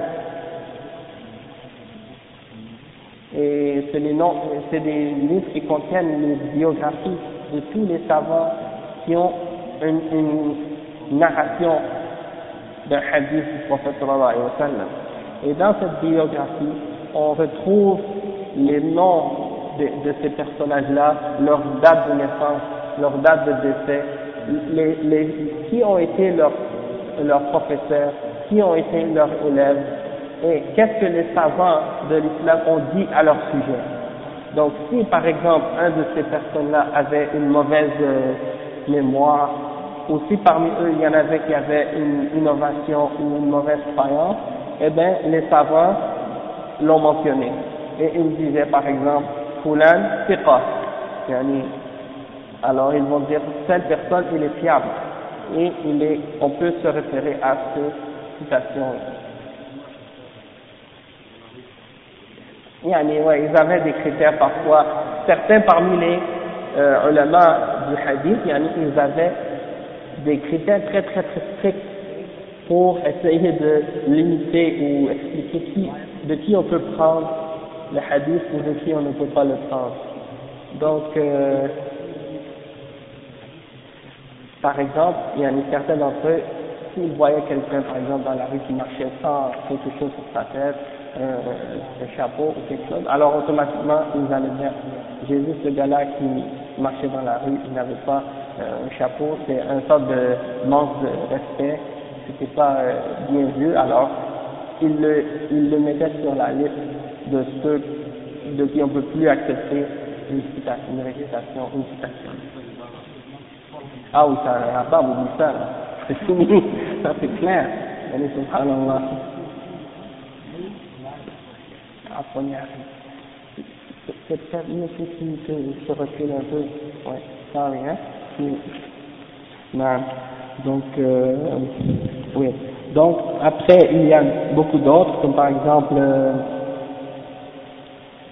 السنة والرد على الجهمية par l'imam Al-Asram un des, un des amis de l'imam Ahmad السنة ou عقيدة الإمام أحمد بن حنبل par Al-Muzani qui est compagnon de l'imam Shafi'i, As-Sunnah par l'imam euh, Hanbal ibn Ishaq, As-Sunnah par Abu Daoud As-Sajistani, euh, Al-Radd ala Jahmiya de l'imam Othman ibn Saïd Al-Darimi. Al-Darimi, il a écrit un livre, c'est dans ce livre-là dans lequel il répond à euh, Bishr al-Murrisi. Et Bishr al-Murrisi, c'est un des, personnes qui a propagé beaucoup cette, euh, cette yani, Donc, euh, il a fait beaucoup de fitna. Et c'est pour cette raison-là que l'imam Adari a écrit ce livre pour, lui répondre. Euh, l'imam Ibn Qutayba, il a écrit à l'ikhtilaf, c'est l'afdi wa raddu ala al-jahmiya. Sunna, le Karmani, et un autre livre. Il y a beaucoup de livres qui ont été écrits avec le titre As-Sunna. Et, et As-Sunna, c'est utilisé par ces Aïma pour représenter la position des gens de la Sunna. Yani, et dans les gens de et la aqidah, yani, la croyance de, des gens de Ahl-Sunna wal Jama'a. Donc, ils se référaient à l'aqidah par le mot As-Sunna. C'est-à-dire, parce que As-Sunnah, en fait, c'est ce qui fait la distinction entre la euh, entre ceux qui suivent la voie du prophète sallam et ceux qui se sont déviés de la voie du prophète sallam et de la bonne croyance. Euh, il y en a un autre imam qui a écrit son, un livre sur l'Aqidah, il a appelé Al-Sharia, et d'autres Al-Tawhid, comme l'imam Ibn Khuzayma. Euh, il y en a beaucoup d'autres, les actions, les, les paroles et les finances du prophète sallam les choses qu'il a approuvées durant son existence, et, donc ça, ça fait partie de sa sunna. Et donc, j'ai dit, ces livres ne sont que des exemples, ils furent tous écrits pour réciter les gens de Bid'a qui niaient les noms et les attributs d'Allah et Al-Qadar. Et ces savants ont connu, ont été connus comme représentants Ahl Sunnah wal Jama'a bien avant l'arrivée de Al-Ash'ari ou Al-Maturidiyya. Parce qu'il y a certains des gens qui croient que ceux qui ont, qui ont qui sont apparus, les premiers qui ont défendu Ahl Sunnah wal Jama'a, qui ont établi Ahl Sunnah wal Jama'a, c'était Abu al-Hassan al-Ash'ari. Donc, par exemple, aujourd'hui, dans beaucoup de, dans beaucoup d'endroits, dans beaucoup de pays, si tu demandes aux gens qui sont Ahl Sunnah wal Jama'a, ils vont te dire que ce sont Al-Asha'ira ou Al-Maturidiyya. Et ils excluent Donc, ça, c'était pour expliquer qu'en réalité, bien avant Abu al-Hassan al-Ash'ari, il y avait des gens qui récitaient Al-Mu'tazila et Al-Jahmiya. Et donc, après, on arrive et on dit, euh, ça dit, euh, ils ont tous affirmé, c'est-à-dire les imams de ceux qui ont, qui ont écrit ces livres, ils ont tous affirmé les attributs sans dire quelqu'un, sans demander comment sont les attributs d'Allah et sans faire al-ta'til, sans nier le sens ou la lettre des attributs, et sans faire al-tahrif, c'est-à-dire sans changer le sens réel des mots, euh, et sans, sans tamthil, sans faire ressembler Allah à ses créatures. Donc, Abu al-Hassan al-Ash'ari, il y a petite, une petite, biographie ici là, une petite description de qui, est, qui il était et euh, en quelle année il est né et qu'est-ce qu'il a fait durant sa vie. Abu al-Hassan al-Ash'ari est né en l'an 260 ou 270 selon certains. Il a, par, il a passé 40 ans de sa vie dans la bid'a et dans la négation des attributs d'Allah parmi la secte des Mu'tazila. Son cheikh al-Jaba'i, qui était le mari de sa mère, était une des grosses têtes des Mu'tazila, c'est-à-dire il était un des plus grands chouyours de son époque parmi, des, parmi les chouyours des Mu'tazila, un des plus importants. Et donc, euh, Abu al-Hassan al-Ash'ari, pendant 40 ans de sa vie, il a étudié sur ce chef, hein, et il a cru en cette croyance-là. À, euh, à l'âge de 40 ans, il réalisa que plusieurs questions n'étaient pas claires pour lui et quitta donc la secte Mu'tazila pour suivre la voie de Abu Muhammad Abdullah ibn Kullab, qui est mort en 241. Et ça, Abdullah ibn Kullab, c'était un des premiers théologiens de ce qu'on appelle Ahlul Kalam. Et Ahlul Kalam, qu'est-ce que ça signifie Al-Kalam Ça signifie des gens qui ont inventé une, une méthode euh, pour parler de, de, la foi ou de la, de la croyance en se basant sur euh, la philosophie ou sur, la, euh, sur des arguments rationnels et en mettant de côté les textes, c'est-à-dire sans se référer au Coran et à la Sunna. Donc, euh, Mohammed ibn Kullab, c'était un de ces premiers théologiens-là de Ahlul Kalam, et euh, un des premiers théologiens et qui était nommé Al-Kullab, on l'avait surnommé Al-Kullab parce qu'il avait, il était fort pour réfuter les arguments de Mu'tazila. D'accord? Donc, euh, les, gens de l'époque de Ibn Kullab étaient divisés en deux catégories. Il y avait Ahl Sunnah wal Jama'a, ceux qui affirmaient tous les noms et les attributs d'Allah, comme les noms des certains imams qu'on a mentionnés parmi les auteurs des livres qu'on a mentionnés, ils font partie, eux, de ces, de ces imams, d'Ahl Sunnah wal Jama'a, l'imam Malik, l'imam Shafi'i, l'imam Ahmed, l'imam Abu Hanifa, eux, ils faisaient partie de ces imams-là, hein, parmi ces, ceux qu'on a mentionnés, et tous les autres, eux, ils représentaient Ahl Sunnah wal Jama'a, et c'était ceux qui euh, et qui affirmait tous les noms et tous les attributs d'Allah subhanahu wa ta'ala. Et d'un autre côté, il y avait Al-Jahmiya. Et Al-Jahmiya était ceux qui niaient tous les noms et les attributs d'Allah à leur Donc Ibn Kullab est arrivé et il a attribué des attributs à Allah qui concernent son être. Par contre, il rejetait les attributs qui concernent sa volonté. C'est-à-dire, il y a des attributs comme par exemple Al-Hayat, والعلم والبصر c'est-à-dire la, la vue, la vue, euh, la connaissance. Ça, c'est des attributs qui font partie de l'être, c'est-à-dire ça fait partie d'Allah Tandis qu'il y a certains autres attributs qui, qui ont rapport avec sa volonté. Il les fait quand il veut. D'accord Et ça, c'est comme Al-Kalam. Par exemple, Allah il parle quand il veut. C'est pas que, par exemple, il parle euh, à l'infini, comme tout le temps sans arrêt. Mais il parle quand il veut parler, et quand il ne veut pas parler, il ne parle pas. Hein, il fait, et à l'istiwa, quand il a voulu euh, s'élever au-dessus de son trône, il s'est élevé au-dessus de son trône. C'est pour ça qu'il a dit et ensuite il s'éleva au-delà de son trône. Donc ça c'est des attributs qui ont rapport avec la volonté. Et eux, Al-Kulab, Al-Kulabiyya, il n'affirmait pas ces attributs-là. Il se limitait seulement à attribuer certains attributs comme al-ilm, al-basar, al-haya, euh, des, attributs de ce genre qui, qui ont rapport avec Allah dans son être. Donc, euh, ouais, Et Al-Ash'ari, il adopta cette aqidah car il n'en connaissait pas d'autres. Toute sa vie, il a grandi dans l'I'tizal. Donc, il ne connaît pas d'autres aqidah, mais il a entendu parler de celle-là, et donc il a, il a vu qu'il il affirmait sur ses attributs, alors il a dit, ça doit être une aqidah qui est quand même meilleure que l'I'tizal, donc il a suivi. Et, euh,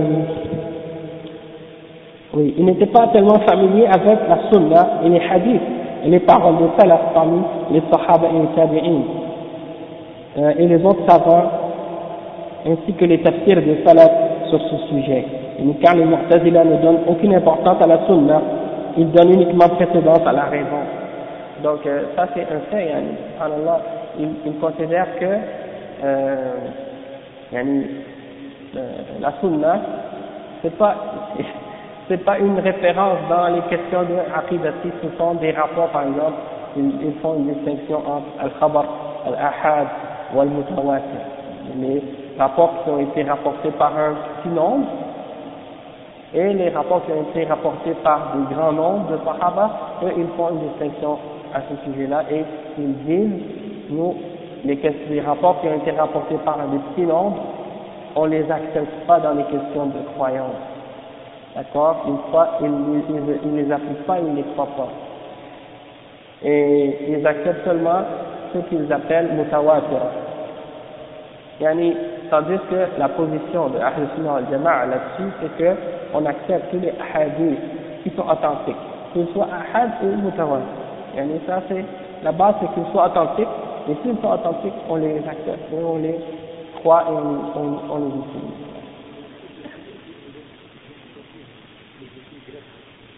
utilise. parmi, parmi les choses qu'ils ont fait, c'est qu'ils ont excité à faire traduire les écrits des Grecs en arabe. Ça, c'était durant l'époque de Al-Ma'moun, un, des khulafas de euh, euh Al-Abbasiyya.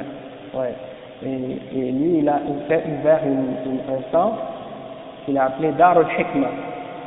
Et dans ce sens, il incitait les, les gens à venir pour traduire les textes des Grecs et des philosophes de d'autres cultures aussi, comme par exemple les philosophes de l'Inde, les philosophes des Grecs et de différentes cultures, et il essayait d'extraire de ces euh, textes-là des, des sagesses, des, des, euh, opinions, et le problème c'est qu'ils ont sont mis à essayer d'interpréter le, le Coran par rapport à ces philosophies-là, en, en se basant sur ces philosophies-là, et c'était de là que vient le danger, c'est de là qu'est venu le danger de, de l'égarement à cause de ces gens-là. Donc, euh, c'est ça, donc on dit qu'il n'attribuait que sept attributs, en leur donnant une signification différente de celle de Ahl Sunnah wal Jama'a. Ces sept attributs-là, euh, il y a Al-Ilm, Al-Hayat, Al-Basar, Al-Sam' Al-Irada, euh, Al-Kalam, et la septième, Al-Qudra. Donc ça c'est les sept attributs qu'ils ont affirmés et tous les autres ils les interprètent d'une autre façon ou ils essaient de les affirmer d'une façon symbolique seulement sans euh, dire qu'elle a un sens réel. Par exemple, Al-Mahabba ou Ar-Rida, ils vont dire ça signifie la volonté. Ils, essaient de ramener tous les autres attributs et la ramener à l'irada ou la volonté d'Allah ou d'autres choses de Et si en tout cas, je ne vais pas entrer dans le sujet, hein. sinon je vais m'écarter là, je ne vais pas m'écarter trop. Donc, euh, cette période est représentée par le fait, ah oui, il leur donne, oui, cette période est représentée par le fait qu'il incitait les gens à lire le livre Al-Numa' après qu'il ait fait connaître, euh, fait connaître qu'il avait quitté les Mu'tazila. Donc un des, un des, un des, des signes qu'il euh, avait suivi cette voie de Ibn Kullab, c'est qu'il incitait les gens à lire ce livre. Par la suite, il quitta la voie de Al-Kullabiyya. Il a quitté la voie de Al-Kullabiyya et il a pris la voie des Salafs qui consiste à affirmer les noms et les attributs d'Allah sans déformer le sens des mots arabes, sans faire ressembler Allah à sa créature, Et parmi les livres qui reflètent ce changement, on compte Al-Ibana, fi usul al-Diyana. Ça c'était un des livres qu'il a écrit pour euh, exprimer euh, qu'il était revenu à la voix de l'imam Ahmad ibn Hanbal. C'est-à-dire il avait quitté la voix de Ibn Kullab et qu'il était revenu à la Sunna. Et un autre livre qu'il a écrit aussi, qui est euh, qui était Maqalatul Islamiyyin. Ça c'est aussi un autre de ces livres qui exprime qu'il affirmait les attributs d'Allah comme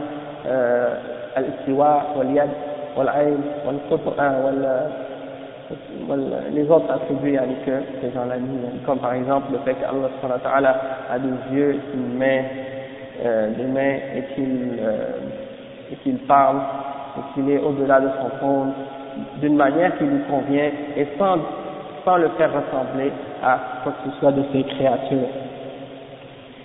Euh, il a, il a deux mains. نعم لا دمع نعم بل يداه مبسوطتان بل يداه مبسوطتان les deux mains d'Allah subhanahu wa ta'ala elles sont grandes ouvertes et ينفق كيف يشاء يعني il donne à qui il veut sa subsistance et euh, donc dans ce verset dans le Coran Allah a affirmé, a affirmé qu'il avait deux mains et dans le hadith le prophète sallallahu il a dit il a deux mains et ses deux mains sont droites Bon, c'est ça. Kilta Yamin.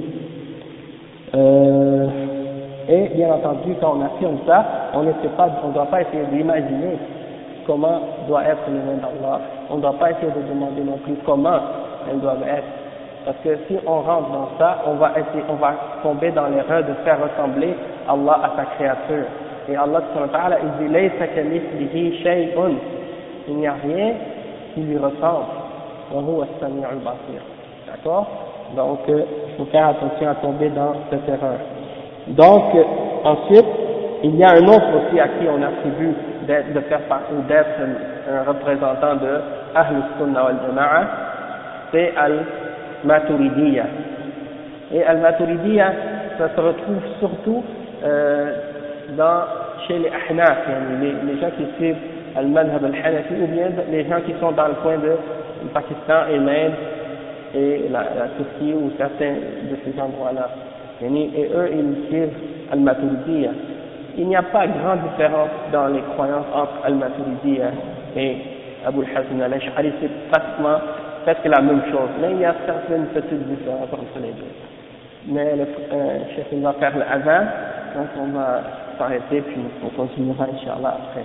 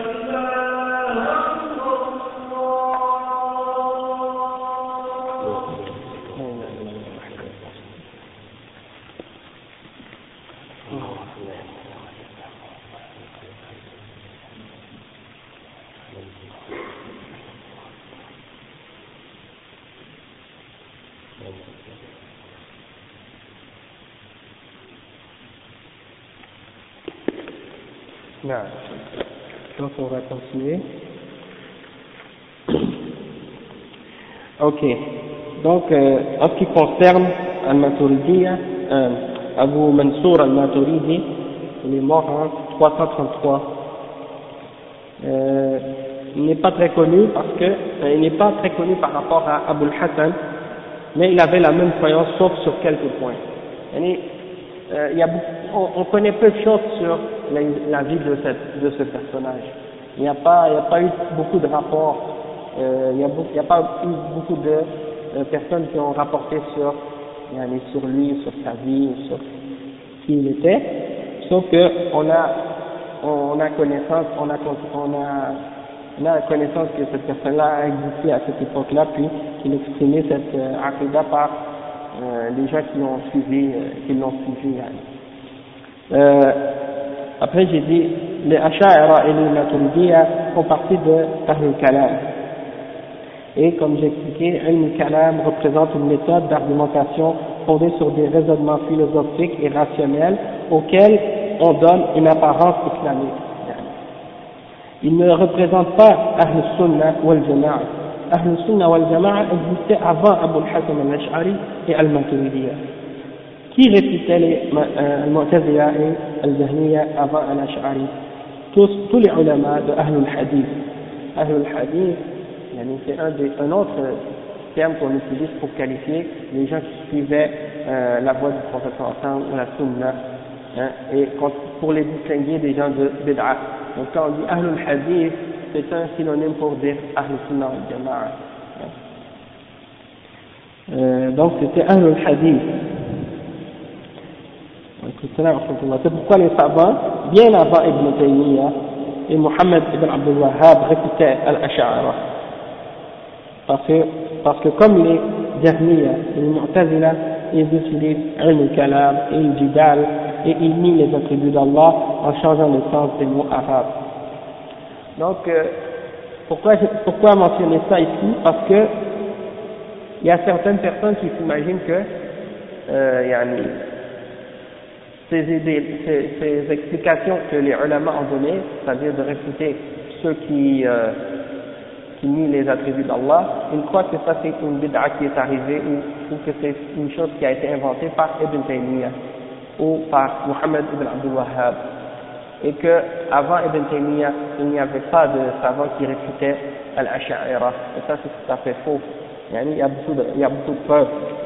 Juste dans les noms des livres qu'on a mentionnés plus tôt on voit qu'eux-mêmes ils réfutaient Al-Ash'ira avant même que Al-Ash'ira existait parce qu'ils ont, ils ont répété les shubuhat des Jahmiya et des Mu'tazila.